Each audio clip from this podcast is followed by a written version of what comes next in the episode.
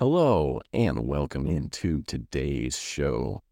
I am your host, Ira Bowman. This is the Badger Kingdom podcast. Today is Friday, October 13th. I can't believe it's the 13th of October already. It's crazy. This is episode seven. Still crazy to me that that is, I'm already recording my seventh episode.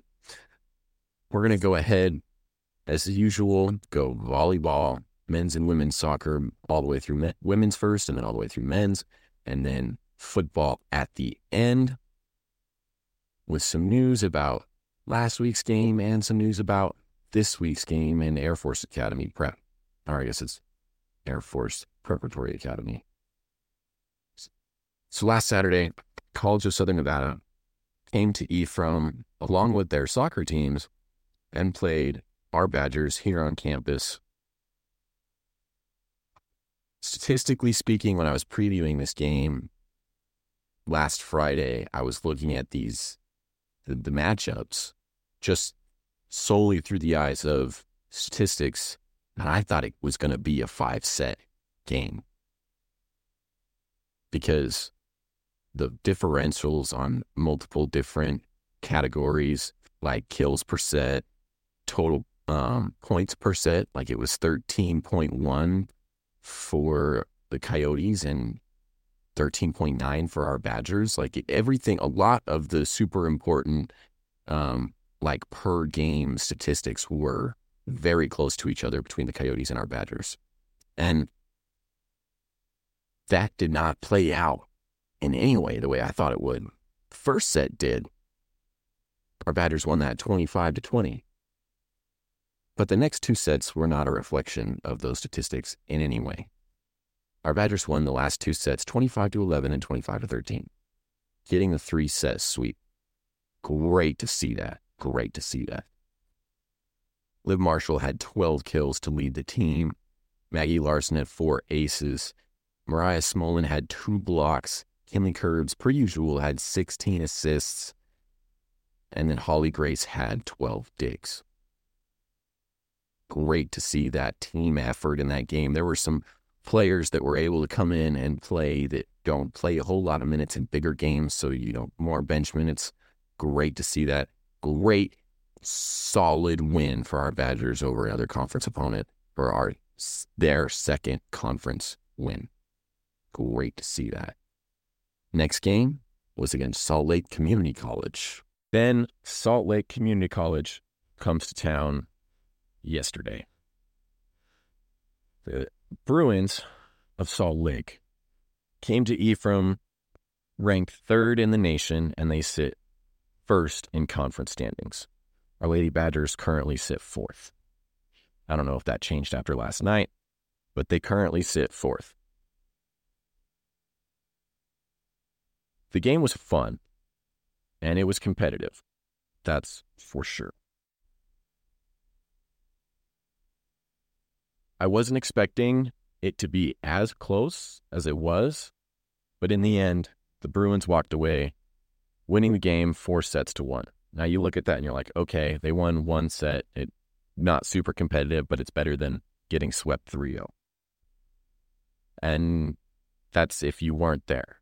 But if you were there, you'd know that it was not just a four set to one win our Badgers played their hearts out last night at the Horne Activity Center. And it was a very fun game to watch, regardless of the loss. So that's always good for our fans to be able to go and watch an exciting game. But I'm going to go over the scores to those sets. Snow College won the first one, 25 to 22. So that's a competitive score. I was a little bit surprised that none of these scores went past 25 just because of how close they were. But to move on to the next sets, the Bruins took that one 25 14, and they took the next two 25 21, and then 25 23. Very tough. Very tough loss. That is the fifth time this season where our Lady Badgers have won the first set in either a blowout set or a competitive set and then drop the next three. I wish I could tell you why that is. I'm not sure. But it's just something I noticed when I was going back through their schedule and looking at them. I'm like, well, okay, well, they keep doing this and this. Like, there is a little bit of a pattern.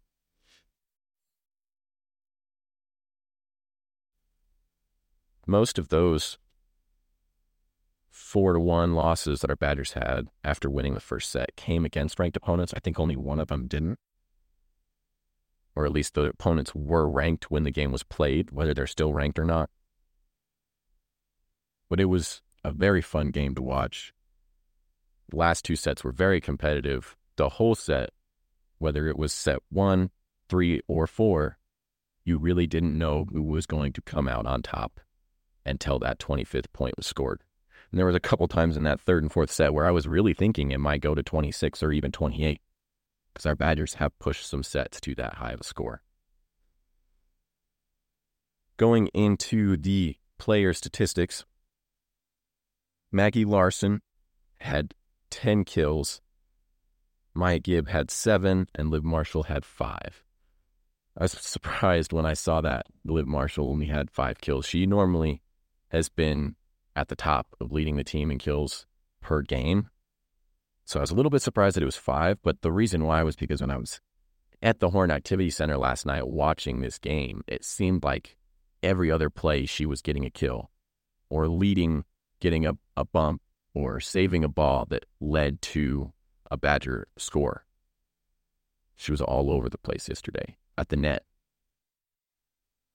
running out of bounds, and then dropping the hammer because when she spikes that ball, man, it sounds like a gunshot went off in that gym. It's loud. The ball hits the ground and it just bounces straight up, almost hitting the ceiling every time.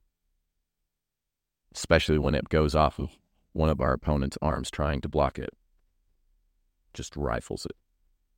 And I love that the announcer in the arena, every time that she gets a dig, he says, Liv the Hammer Marshall. It's a great nickname because when she spikes that ball, it's like dropping a hammer.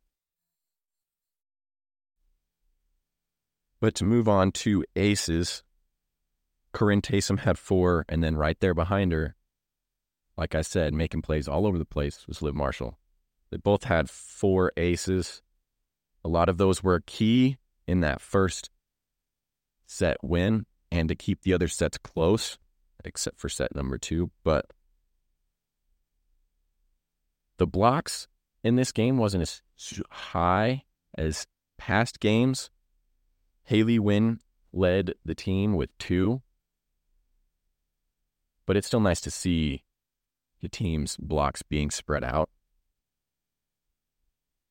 Corinne Taysom, usual, leading our Lady Badgers in assists. Part of that's just the position she plays as a setter and, and the hustle that she has to go after those balls. Kinley Curbs was right behind her with 12, so that's pretty high too. And then at the bottom, Kinley Curbs showing up again in the leaderboard with 14 digs. And then Grace Holly was right behind her with eight. After watching that first set, you're really thinking, okay, we can come away with the win over the number three team in the nation and get our first major conference win. We've had two conference wins, but neither of them were against good, very good teams like Bruins are.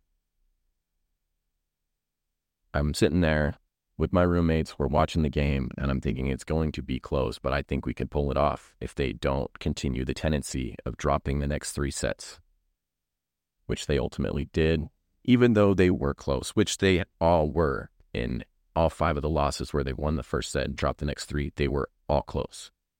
The only set in this game wasn't was set to 25 to 14. But it was a lot of lot of fun to watch. Snow College has an 18 and 5 record, so they're very good.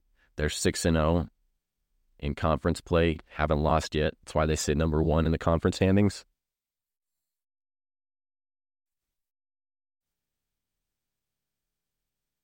The only team that came close to beating the Bruins was College of Southern Idaho.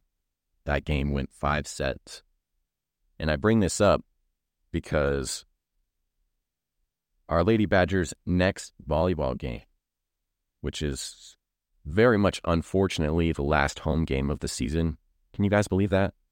I can't believe that we're already that far into the semester where volleyball is getting close to ending and soccer's already played their last home game. I mean, they only have four more away games. I think they had six more away games and then they played, well, I guess five more because they got they play tomorrow, but they played last night. So I guess they only have five more away games. But it's the same with our Lady Badgers volleyball team where they play, they have four more games and only one of them is at home and it's tomorrow. So that's disappointing, but that just means we're inching closer to basketball and wrestling season. And we'll get to that when that comes up. But tomorrow, College of Southern Idaho comes to town. The once again, our Lady Badgers are playing a top 10 team nationally.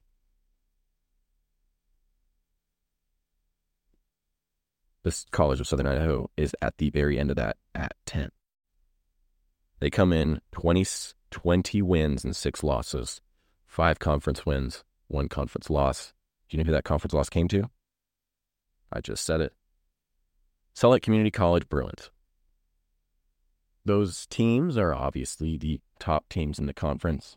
Our Badgers won't be able to catch them in the conference standings, unfortunately, but that doesn't mean that we can't give either of them a loss. I mean, well, we don't play the Bruins again, but we can still give College of Southern Idaho their second conference loss, which is what I hope to see tomorrow at the Horne Activity Center in the main gym where Our Lady Badgers can get a dub. The last time our Badgers played Idaho, it was in Twin Falls, Idaho. And it was kind of a funky I mean, it wasn't really a funky game, but it, a consistent game. It's not, I, I say funky because it's not often I see a box score in volleyball where the sets scores are the exact same, all three sets, 25 to 18. That's kind of funny. But it's going to be a very, very tough, far, hard fought game like last night's was. I mean, last night there was times where it was like we can really come away and push this to five sets there in that fourth. Unfortunately, it didn't happen, but I think that Our Lady Badgers will be able to push Idaho to that fifth set, especially if they played as well as they did in that first set yesterday. I mean, they were flying, getting balls out of bounds. I mean, they were doing that all game, but they were flying around, communicating, playing great defense and spiking the ball really hard. It was it was fun to watch. Back to this game against Idaho tomorrow. Game starts at six. No, excuse me. Game starts at one. It is a Saturday. Saturday games always start in the afternoon. That part always gets me. I'm so used to games on Saturdays being late but then you have they're late. You have that conflict with football. So 1 p.m. tomorrow at the Horne Activity Center, College of Southern Idaho. It's coming to Ephraim to take on our Lady Badgers volleyball team. And statistically,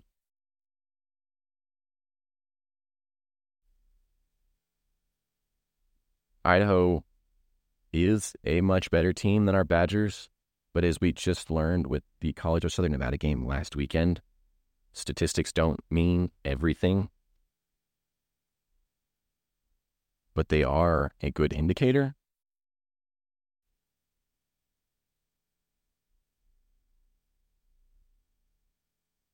College of Southern Idaho comes in with 1,140 kills on the year, and our Badgers have 877. So there's a big gap there. The kills per set it's a little bit different. Our Badgers have 10 kills per set. Idaho has 13. So closer, but still not great. And then I think the other two most important per set stats that I like to look at are digs per set and blocks per set. So looking at our Lady Badgers digs per set, it's 13 even. That's pretty good. Idaho is 15.9, so basically 16. Three point or three dig difference, not crazy. But those three digs can be the point, could be the difference between a 25 22 set victory and a 25 25 going to 27 set. And then last, blocks per set.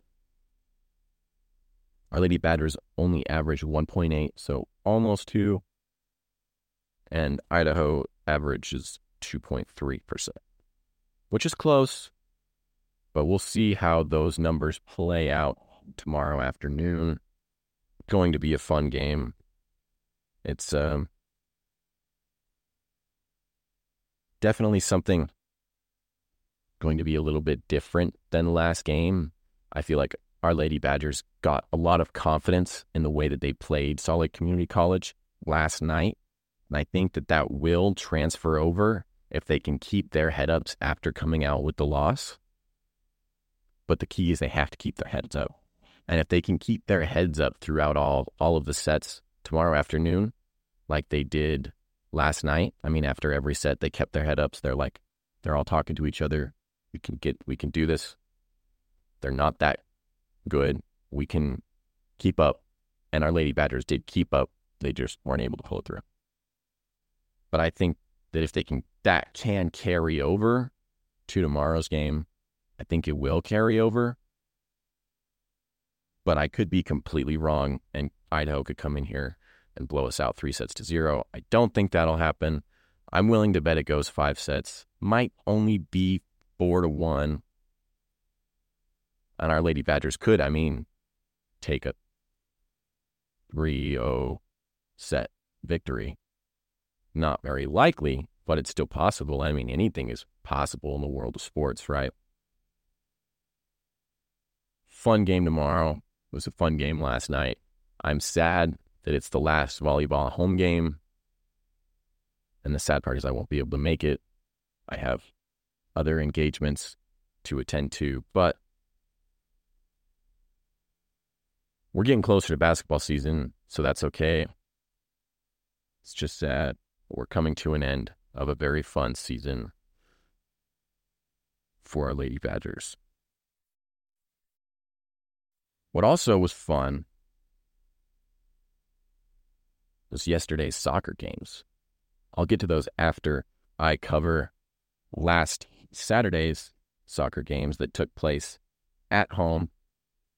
Those were also the last home games of the year for our soccer teams, which is very sad. I've had a lot of fun going out to those games. The crowds have been great. It's been a great atmosphere out on those fields, having a lot of fun watching those games. So it's sad.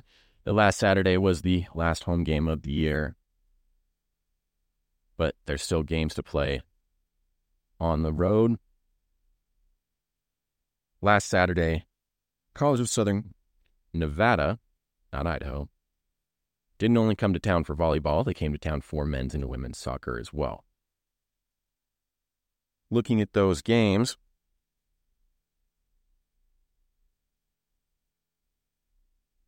our Lady Badgers took home the victory against the Coyotes 5 to 0.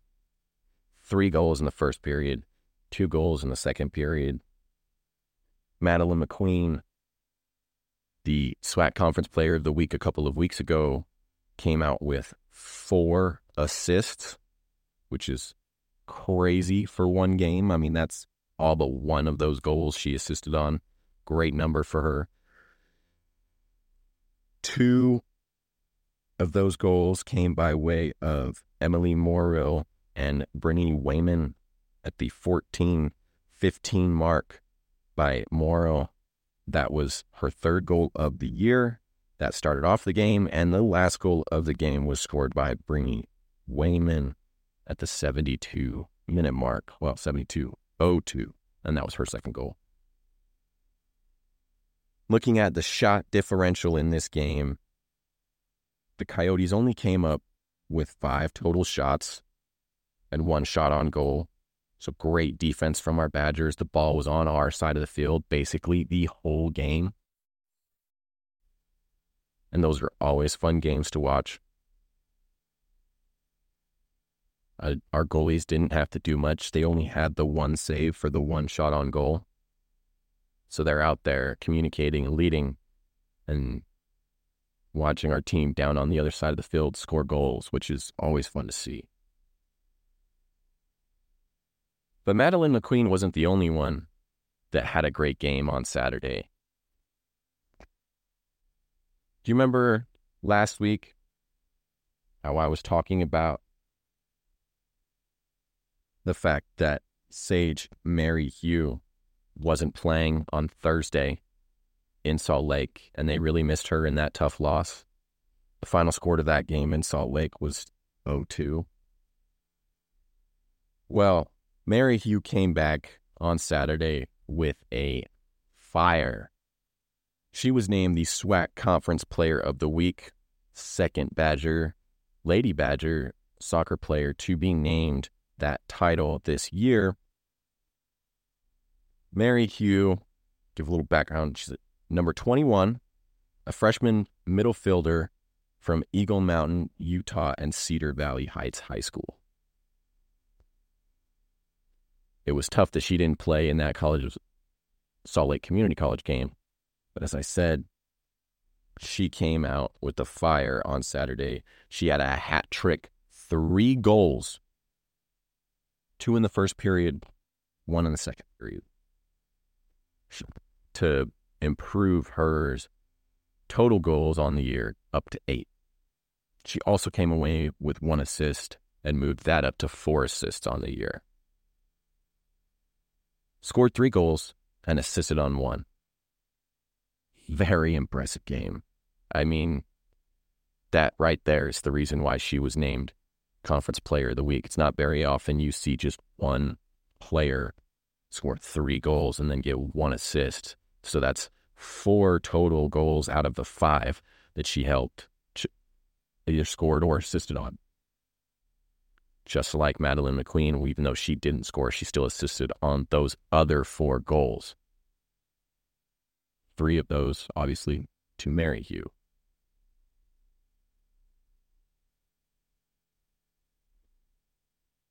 Mary Hugh did get the scoring started before Morrill's goal, so I need to correct myself. Morrill didn't get the first goal. Mary Hugh did, and it was five minutes in. Great to see that. And continuing her great performance on Saturday against the Coyotes, our Lady Badgers traveled up to Pacific Northwest Christian College. I will get to the boys' game, the boys' versus Coyotes game that happened last Saturday after I finished with the women's soccer. Moving to the Pacific Northwest Christian game in Washington. If you think 5 0 is a solid win, our Lady Badgers came away with a 10 0 victory against the Spartans in Washington. This shot chart tells me 20 goals, or not goals, excuse me, 20 shots per half is what our Lady Badgers had. And on the website, I'm not sure who was doing the um, updating these stats and things, but it was 20 shots in the fir- in the first period, 20 shots in the second period, somehow equals 100 total shots. So I had to cross that out. So 40 total shots for our Lady Badgers, if the 20 and 20 is accurate, which I assume it is. Our Lady Badgers also came away with 29 of those 40 shots attempts being on goal. Great numbers. Those are great numbers. And there was only one save. I'm not sure how the box score can say that Pacific Northwest can have zero shots taken and our Snow College goalie can have one save. I'm not the biggest soccer person, but I'm not sure how that works. Like I was even talking to my roommate who's from Ecuador and an avid soccer fan, asking him how could that happen? And he really just goes, "Well, I'm not sure." The only thing that he could think of when I was talking to him yesterday afternoon was maybe a ball had got kicked by one of our own lady badgers towards our goal and our goalie had to save that ball. But if it's kicked by one of our players accidentally, would it really count as a save for our goalie? Because I would assume, not being the biggest soccer fan, that it would only be a save if it was a shot taken by the opposing team and then blocked by our goalie. I asked him that, and he was like, Well, I'm not really sure how they record those, if it's different than it is here in America than it is in other places. I'd assume that stat keeping is generally the same everywhere, but who knows? Stat says that our goalie got a go, uh, save, so she got a save. Their next game will be at Truckee Meadows Community College on the north side of Reno. So our Badgers are going from Washington to Reno before they come back home for the weekend. Truckee came here a few weeks ago to play our Lady Badgers. Our Badgers ended up coming with an 8 to 1 victory in that one here at home. The Truckee Meadows Community College Lizards come in, or at least Our Lady Badgers go to Truckee to play a team that is 9 5 and 1 overall and 4 5 and 1 in conference play. It's good to see our Badgers get that win 8 to 1 at home. We'll see what our Badgers can do on the road. Is has Truckee improved since when was that game? September 14th, so a month ago. The Lizards improved a month in that month. I know our Badgers have improved in that month. So, can our 18th ranked, net, nationally ranked Lady Badgers get a win on the road against the Lizards? I believe they can. It'll probably be a five to one, five to two game would be my guess, considering that our Badgers are on the road and it's a long trip. But I'm willing to bet that our Lady Badgers improve their record to seven three and one and six two and one in conference play. Hopefully they'll bump up in the rankings one spot and finally move away from the 18. They've been bouncing up and down between 18 and 19 the last like three weeks. So hopefully they'll move up. Our Lady Badgers currently sit third in the conference standings. Hopefully that will move up as well. But USUE and Salt Lake Community College are both very good teams. And those are the two teams ahead of Our Lady Badgers in the soccer field. So we're going to move on to the men's side. Also, I want to know what happened in Washington for our Lady Badgers to score 10 goals. And then the insane number that, the insane result that happened for our men's game last night or yesterday afternoon. I'll get to that after I cover last Saturday's game against the Coyotes. Now, the last time our Badgers played the Coyotes. It was the second conference game of the year. They went to Las Vegas or Henderson, Nevada, and came away with a loss.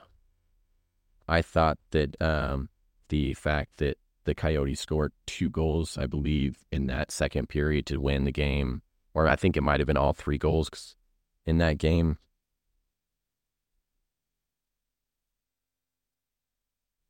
Yeah, I believe the bad the Coyotes scored all three of their goals in the second period to win that game, and I thought that maybe the extreme heat that happens there in Vegas got to our Badgers after having a 1-0 lead in the first period. But I'm not sure that that's what it was because looking at this game and watching it in person, the Coyotes just flat out outplayed our Badgers, sadly, even here at home at the Badger Soccer Complex. Going into the stat sheet, looking at the box score, the Coyotes split their goals two apiece each period for a 4 to 1 victory. Score at the end of the first period was 4 to 1. So that was tough. I mean, not scoring any goals in the second period is always tough. Having it come away, being one away from tying it at the end of the first period to, excuse me, losing by three goals is tough. And the shot differential wasn't all that bad. I mean, it was only one off. The Coyotes had one less total shot and one less shot, or three less shots on goal. The Coyotes had four shots on goal and four goals, so that's pretty impressive. Our Badgers had 14 shots and seven shots on goal, which is good numbers for one game. That's that's solid numbers for our Badgers. They just need to be able to put those shots that are on goal in the goal. And because the Coyotes had four shots on goal that went four that accounted for the four goals, there was no saves by our goalie in that game, which was very tough to come away with. Coyotes, on the other hand, their goalie came away with six total five in the second period, which means our Badgers were playing a little bit more aggressive and getting to the getting shots on the goal in that second period, which is good to see because you want to see that improvement and that aggressiveness when you're falling behind. So tough loss to the Coyotes. But man, what the heck happened in Washington yesterday afternoon? I mean, final score for the men's game against Pacific Northwest Christian College, I thought that whoever put it in the um, NJCAA website and on the Badger uh, website, go you can go to snowbadgers.com and find all of your stat scores and information for Badger athletics there. And I went there. Final score coming out 21 to 0 zero. 21 total goals. That's two goals less than what our Badgers had scored all year. Insane. Insane. Now, Pacific Northwest is 0 and 9 after last night, so I mean they are aren't a good team. But even when you're playing a bad team, you don't expect to score 21 goals. I mean that is otherworldly. I I honestly didn't think it was true. Because uh, my roommate that I mentioned while talking about the women's games, he's asking me what the scores were, and so I'm I'm going to check them, and they weren't there. And then I checked 20 minutes later, and they're there, and I'm like, dude, you're not going to believe this. And I showed him, and he goes, "There's no way that's true." And I was like, "Well, I mean, it's on here. That's what it says." And I was like, "It, it is true." me and him weren't generally just shocked, just shocked. I, I mean, are our Badgers drinking Michael's secret stuff, you know, from Space Jam when he gives his secret stuff to the, the Looney Tunes characters? Is that what's going on? Is it? Because that's insane.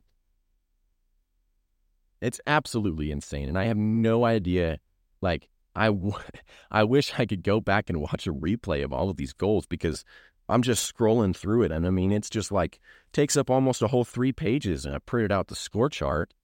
Insane. But after that game, Pacific Northwest Christian has allowed 78 goals on the year. So that's not good. So coming into this game, Pacific Northwest had allowed 57 total goals in eight games. So, but then having that jump to 78 goals allowed in nine games is insane. 21 goals, man. Can't imagine the amount of confidence that's putting in our Badgers right now. And they need that going to Reno, which I will get to in a minute. But first, I'm going to go ahead and I'm going to read through when the goals were scored just so you can kind of get an idea of how the flow of the game was and how fast our Badgers were scoring. And then after, I'll name who scored those goals and how many each player had.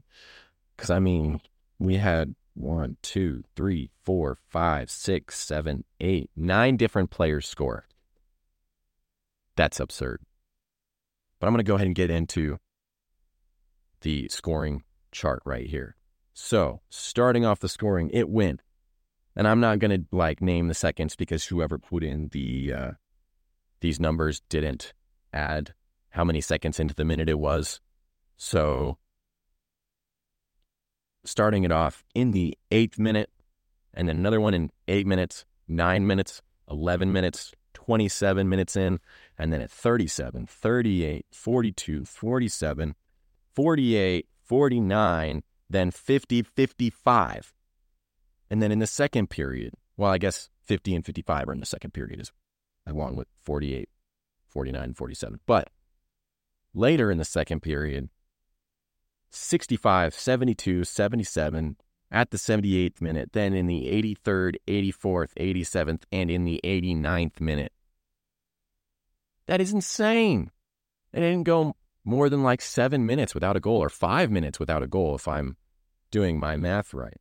Just absolutely insane. I was looking at that list. Oh my word. How?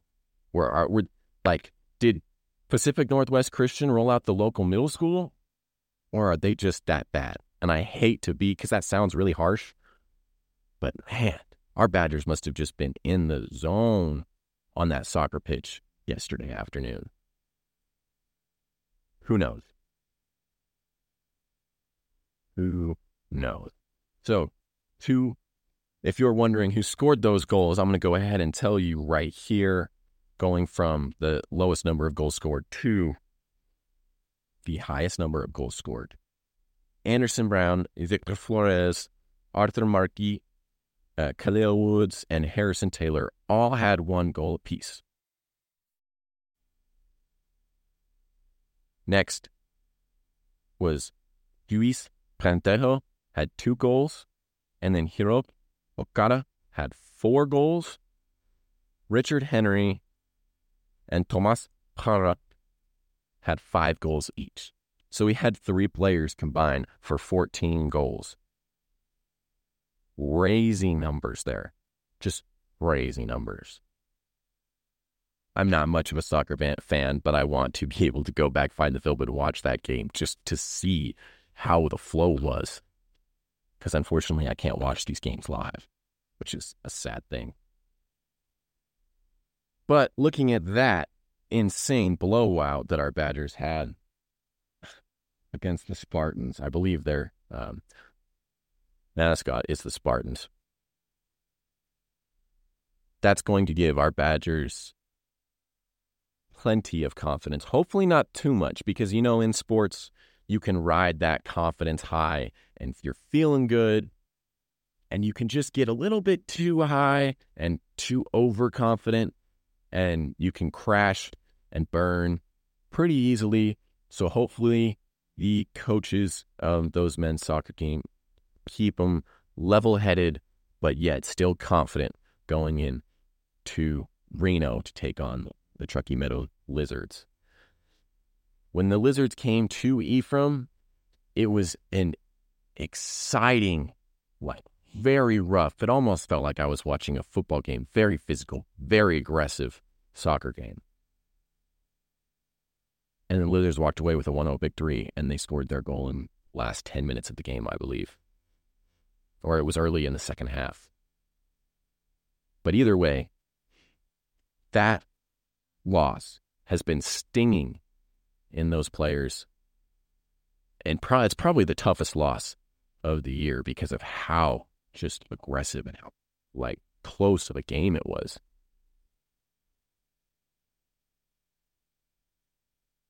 So our Badgers will go there, riding this confidence from their blowout of Pacific Northwestern. That game, well, since that win here in Ephraim for the Lizards, they are now nine, four, and three overall, and five, three, and two in conference play. Our Badgers' current record, as it is, is five, five, and one, and three, five, and one in conference play. They sit at fifth in the conference standings, and they're unranked nationally, as you would assume with a 500 record. Man, I'm excited to see how much confidence our Badgers can uh, keep and bring into Reno to play the Lizards because, man, I can't believe, like, I'm not a soccer guy. I probably said that a couple times already today, but there's no way that that happens like more than once. It's like, that probably doesn't even happen like every four or five seasons. Obviously, it's not going to happen in the professional leagues, but like you're looking at like even jun- junior college games. There's no way you see that happen more than once a season, if that. It, has got to be insanely rare. And that's what I was, me and my uh, roommate were talking about yesterday. Just insanely rare score. And our Badgers came out on the top end of that. But moving from a very happy day yesterday for our Badgers soccer teams. To a tough and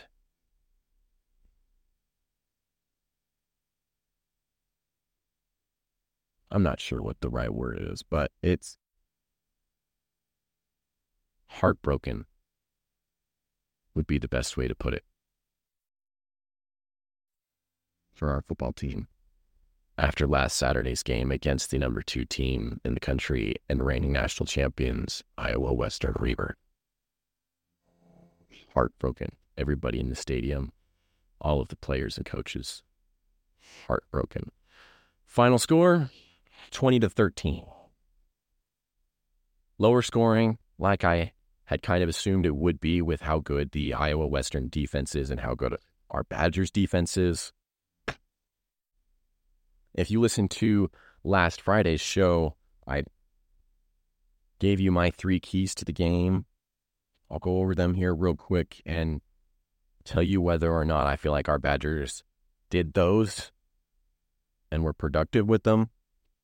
But with that loss, our Badgers fell from fifth in the nation to eighth. Still in top 10, which is a good spot, but having those two losses drops them out of the playoff race. I talked about it briefly, not as much as I wanted to, on last week's show. You can go back and listen to that on Amazon, Apple, and Spotify if you wish. It should be there. I talked about the playoff race and the potential effects that a win would have had for our Badgers. They could have moved up to three or even two. I doubt they would have moved up to two what they would have moved up to four or three, no doubt. But because our Badgers already took one loss to Trinity Valley, start of the year, they're out of that conference or, well, national playoff race. Sad to see. It is reality, uh, but not a great one. Going over my keys from last week our Badgers needed to play clean in a couple of games this year. Football team had struggled to, especially early on in the season, which I guess is to be expected when you start a new season, especially with as many new players as our team has.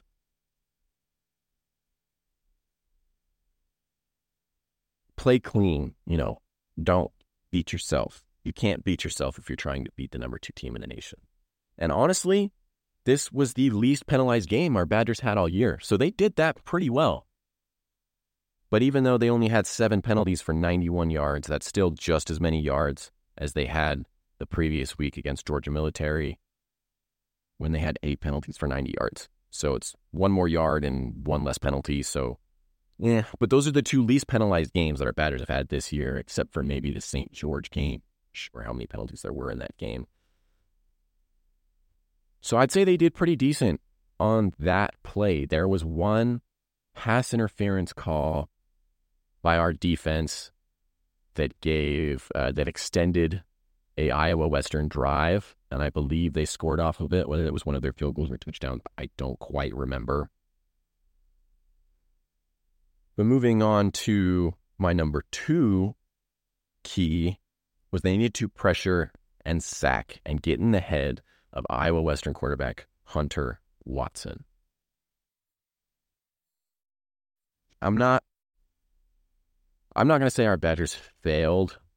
I don't think the defense failed at that, but I don't think they needed to do it as much as they needed to to win the game, obviously.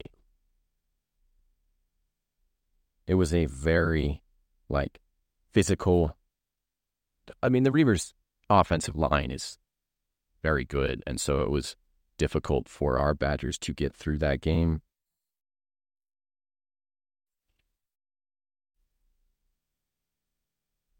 We only had three sacks for a loss of 11 yards, so not crazy.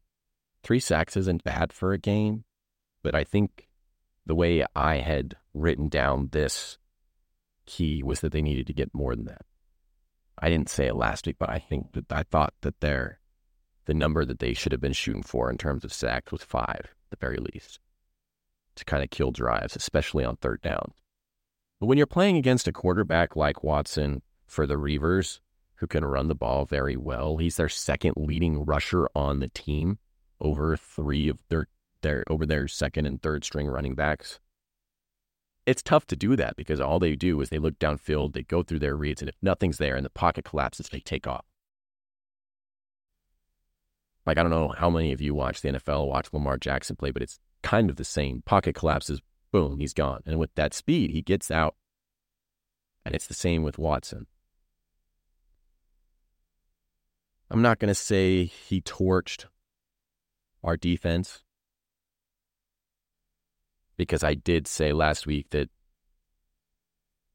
Badgers defense needed to hold the Reivers to under 300 yards, which happened. It did happen. Our Badgers held them to under 250 yards. But having holding them to 250 yards and still losing the game is tough, especially when you have when our lady when excuse me when our Badgers offense has 291 yards total. Basically three almost 300 yards for our Badgers to 221 total yards for the Reivers is it's it's tough with that. I'll get into those statistics a little bit more in a second. And then my third and final key was come out strong in the third quarter and in that second half. And really give it to the Reivers and show them that they're not going to be able to punch us in the mouth in our home stadium here in the mountains.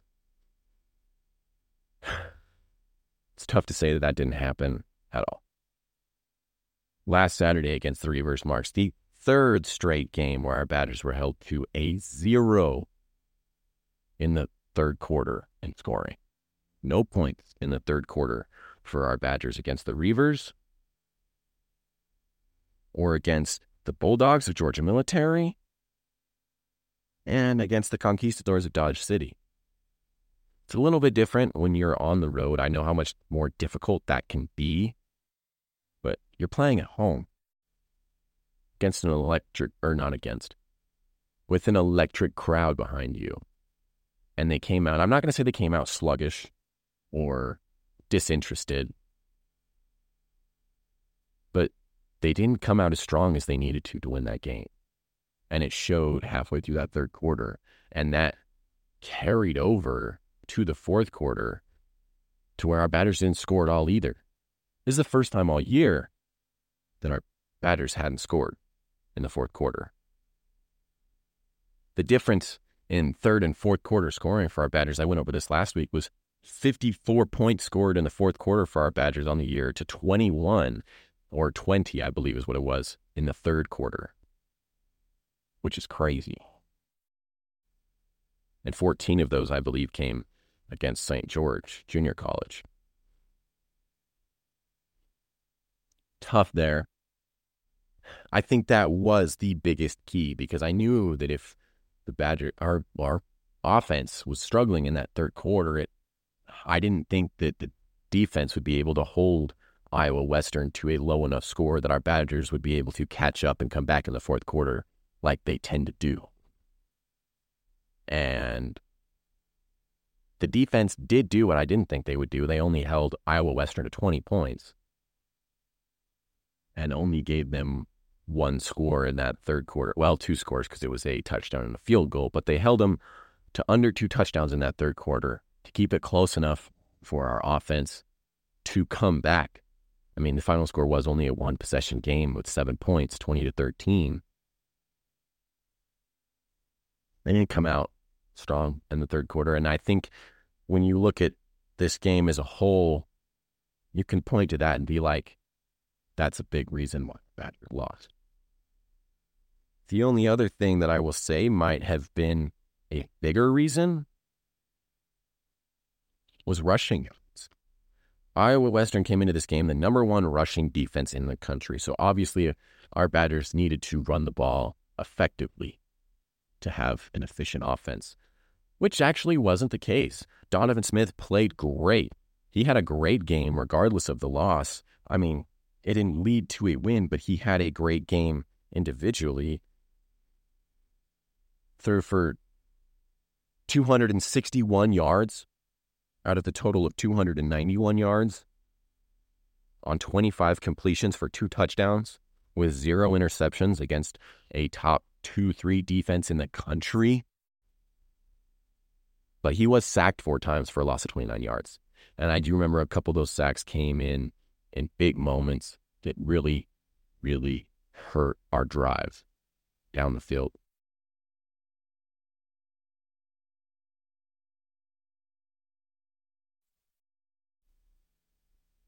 So great quarterback play from Donovan Smith to duel Hunter Watson. He actually outdueled him in the passing game by a very good margin.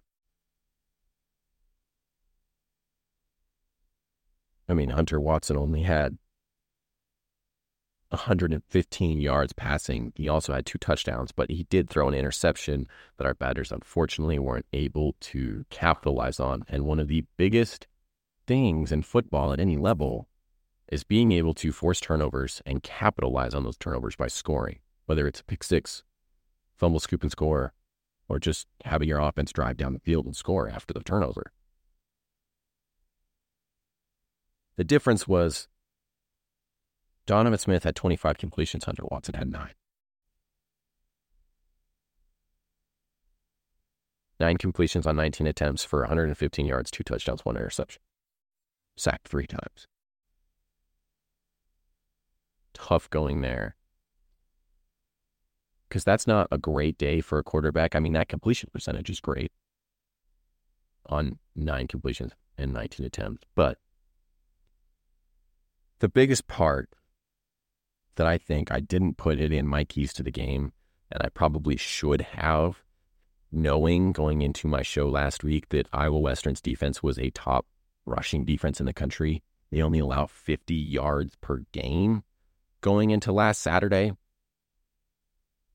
And for those of you who don't follow football a whole lot, that is very good numbers. I mean, that's like top of the line numbers you're going to find in at any level. Most NFL teams, and I mean, I know like NFL offensive players are much more skilled, and even like college, like Division One or Division Two college teams, they don't hold teams to 50 yards rushing per game. That's historical. It's got to be. Those numbers are not common. It's, that's that's my point. They're not common. And I didn't think that those numbers would transfer over to our Badgers rush game, rush game because it's a strong point of our offense. I mean, Spencer Lambert, Lambert, excuse me, was the only, was it, I'm not going to say the only, but a big reason why we won the game in Georgia against Georgia Military with his three touchdowns and his go ahead touchdown in overtime and he had like 148 yards or something like that, I believe. So a good run game for Badgers, I thought, was going to be able to get through the rush defense of the Reivers. That did not come true whatsoever, which was very sad to see. Because when our Badger offense is humming, man, it's humming. But it can't be humming when we're held to 30 total yards rushing. You might have already done the math when I said Donovan Smith threw for 261 yards out of 291 total. But that's 30 yards rushing. That is insanely low, definitely the lowest on the year. But that just tells you how good of a defensive line and how good of a tackling team the Reivers are. That tells you why they're the number one team in the country and reigning national champions their coach obviously has a lot of experience. It's been there for 11 years. So it's not super crazy for a coach of that status to be able to come on the road and stick it to another top five team. even though that's difficult no matter how long you've been in the game. Very tough to see that. All, all I mean, all the touchdowns in this game were passing touchdowns. It should have been a 14 to 20 game if a PAT in that second quarter wasn't blocked by the Reivers after a Donovan Smith touchdown pass. But regardless, it's very tough to see that. Still going on those rushing yards. Spencer Lambert, who I said had those three touchdowns two weeks ago, only had 47 total yard against the Reapers. Now he lost. Wait a minute. I can't believe I didn't think about that. How can the team have 30 total yards and the statistics for Spencer Lambert's personal yards? 47. And that's his net. Because, like, they'll give him how many yards he gains when they record the stats. And then they'll say, okay, he lost this many yards. So his total net yards was whatever those are combined. I can't believe I didn't see that beforehand. That's a lesson to be learned. But he was the only running back playing in this game. So I guess that's 30 yards for him. The receivers played pretty well for the most part. There was a couple of balls that they could have caught. I'll get to that, more of that in a minute. But Jared Wilson and Tyreek Carter caught the two touchdown passes from Donovan Smith. Jarrod Wilson had seven receptions for 92 yards, and Tyreek Carter had three receptions for 54 yards. Both of them had a long of 29. Both of their touchdown passes were passers that were thrown from outside of the red zone. Snow College's red zone scoring was not good this game. I believe they went, let's see here, 0 2 in the red zone. Iowa Western went two for two in the red zone, so both of their touchdowns came in the red zone. Our Badgers had two chances to score touchdowns inside the red zone after already having two touchdowns outside of the red zone and couldn't capitalize. Part of that's because the field it just shortens. That's why scoring in the red zone is so much more difficult because there's less field to play on. So naturally, running the ball is a big part of playing on that shorter field. And when you're held to 30 yards rushing total in a game,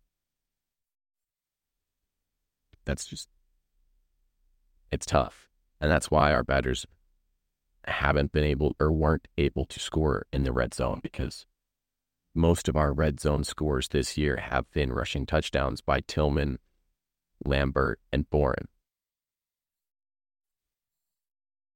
Very tough to see that.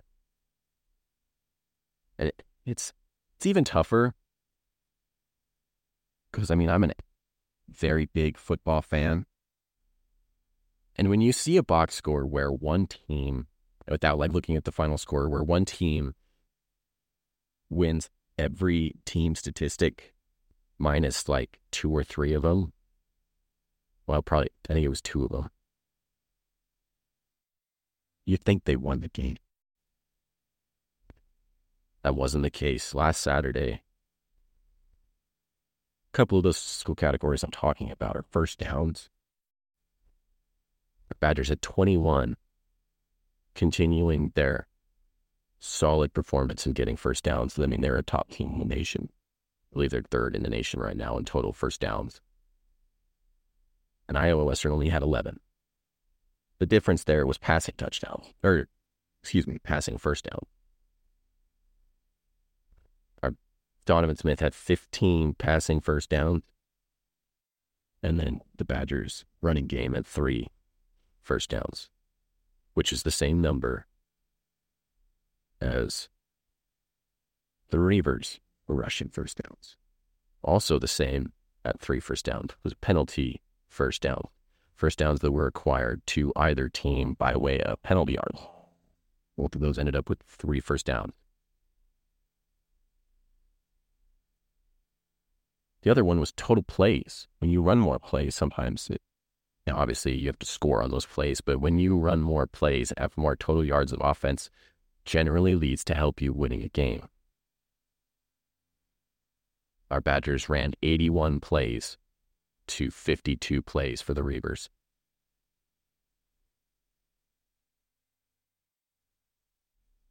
It's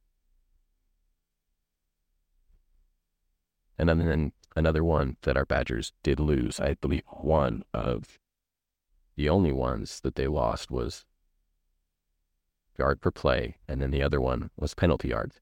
So the Reivers had six penalties, so one less than our Badgers, but it was only for 44 yards. That happens due to different types of penalties. And the Reivers' average yards per play was 4.3. Our Badgers was 6. Neither of those are bad. But 3.6 is not great and not good enough to beat the number two team and the reigning national champ. You hear that, and I hope I'm getting my point across because you win most of those team statistical categories, it helps lead to win. And it's tough to see those and then look at the final score that's 20 to 13 and be like, gosh, what happened? And I'm going to tell you how the end of that game played out.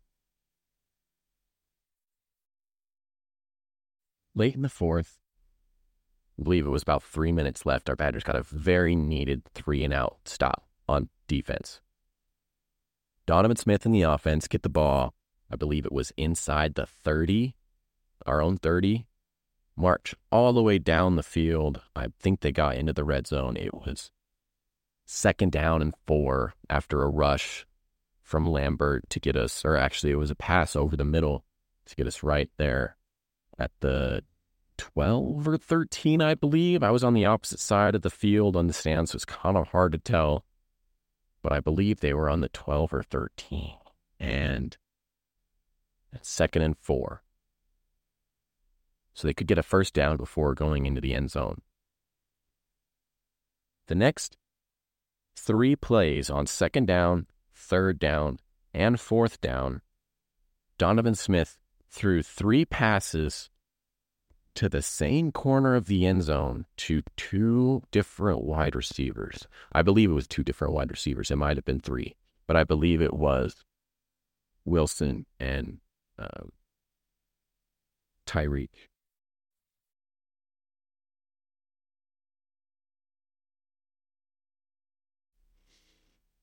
Carter. That's his name. Jared Wilson and Tyreek Carter. One of them was just over his hands. In the first one on second down, like just over his fingertips, almost there. You're like, okay, it's third down. We can still get the first down. Like as a fan, this is what we are processing in the stand. And me, as somebody who watches a lot of football, this is what I'm thinking. And part of hosting this show, I'm analyzing it a little bit in my head. Okay, it's still third down. We got two more plays where we can get that first down maybe run the ball, but it's not been really working. So maybe throw something to the other sideline, maybe not for in the end zone, but just for that first down or try to get something over the middle because half of the game, the more successful passes we had were over the middle, especially in that last drive. So the Reivers might have been wanting to see it pass over the middle and they were sitting on it. But they were also sitting on the corners because a lot of teams like to throw those fades into the corner of the end zone those 50 50 balls where you have to rely on the receiver to make the catch. That's not what happened. We didn't go for the first down. Going from 12 yards out, Donovan Smith threw two more consecutive passes to the corner of the end zone. One of them, I believe, would have been caught for the touchdown. I can't remember who the receiver was. And even if I did, I probably wouldn't call him out on live radio just wasn't looking for the ball at all. It went completely over his head. He wasn't even looking. By the time he looked and saw the ball, it was already on the ground in front of him. You can't have that kind of awareness in a the biggest game of the season. Like that's just not acceptable. And then the third play and or fourth and final play, Donovan Smith throws the same ball and it's right in the hands of the wide receiver. I can't remember who it was. I wish I did. It was in his hands. He caught it, and the crowd's going nuts. I mean, everybody's jumping up and down. And I'm standing there in the middle of the student section and I'm looking and I'm going, what's the referee calling? Because when you watch games, you never just see it go into somebody's hands and assume it's a catch. You have to wait for the receipt, the referee's signal. So I'm standing there. I'm thinking he did catch it and I'm hoping he caught it because from our point of view over in the student section, the ball was thrown right in his hands. He did a nice jump, you know, the 50 50 ball. He grabbed it, it was in his hands. And a couple seconds later, the ref's over there waving his arms across his chest horizontally, just calling a no catch. Incomplete. Game over. It wasn't game over because it wasn't at the final buzzer, but there was, I believe, like 10, 12 seconds left. So at that point, it was just Iowa Western take an E.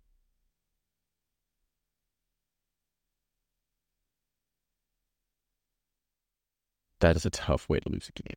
That is a tough way to lose the game, especially when, like I did mention, that it was uh, 20 to 13 was the final score and no score.